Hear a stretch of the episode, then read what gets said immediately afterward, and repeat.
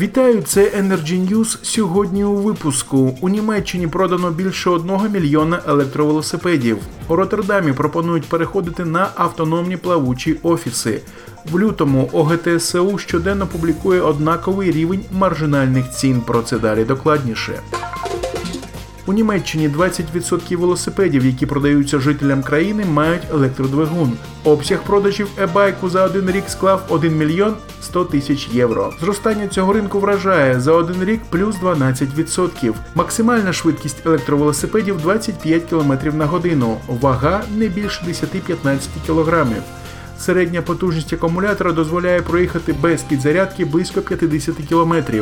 Такі велосипеди можна використовувати і без електродвигуна з механічним ходом.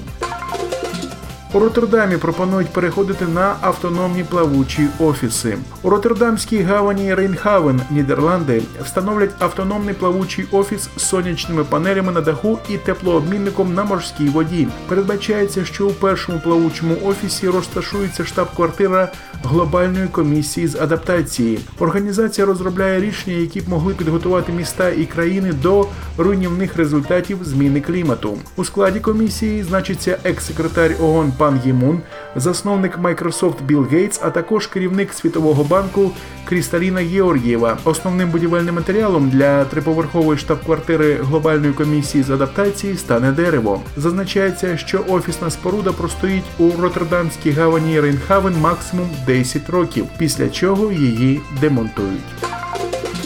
В лютому ОГТСУ щоденно публікує однаковий рівень маржинальних цін. У лютому всі маржинальні ціни за місяць на сайті оператора ГТС однакові і вони не відображають ринкові ціни, що діють впродовж нинішнього місяця. Відзначив президент Асоціації газові трейдери України Андрій Мезовець, коментуючи медіа департаменту Energy Club, Ситуацію зі зміною ОГТСУ маржинальних цін газу, що викликала різку критику трейдерів.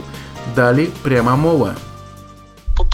Весь місяць, весь січень ОГТСУ публікував ціни, вони були різними, оскільки вони, хоча були високі, але все-таки були різними. І учасники ринку на них орієнтувалися. Ніяких повідомлень з приводу того, що це якісь попередні ціни маржинальні, як вони озвучили в своєму прес-релізі у п'ятницю. Сказано нічого не було.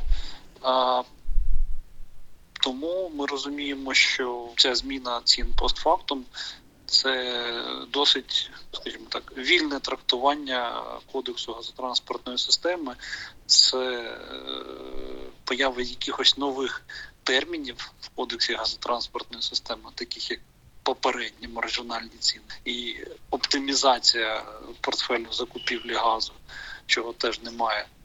Е, менше з тим, е, я знаю, що є вже досить значна частина трейдерів, які е, мають намір подати до суду, враховуючи те, що вони не згодні з такою позицією, і оператор новий, незважаючи на досить різку таку критику і шквал повідомлень критичних, не став змінювати своє рішення і все таки залишив його в силі.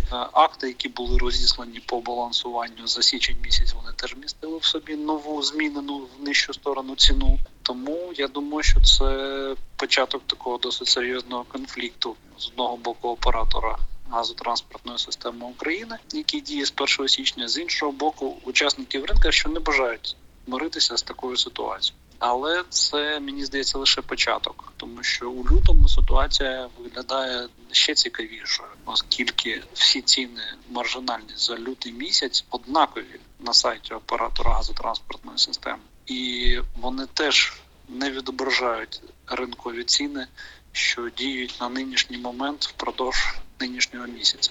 Відповідно, побоїмося, що ціни маржинальні лютого місяця теж можуть бути переглянуті і знов таки в нижчу сторону. А це вже згубна практика, яка абсолютно дискредитує оператора і починати свою роботу в перший же місяць таких кроків, що розцінені будуть абсолютно усіма негативно. Мені здається, було необачно. Побачимо, ситуація буде розвиватися. Я думаю, що це тільки початок. Це були Energy News. Приєднуйтесь до телеграм-каналу Energy Club або слідкуйте за новинами на сайті Energy Club. Пряма комунікація енергії.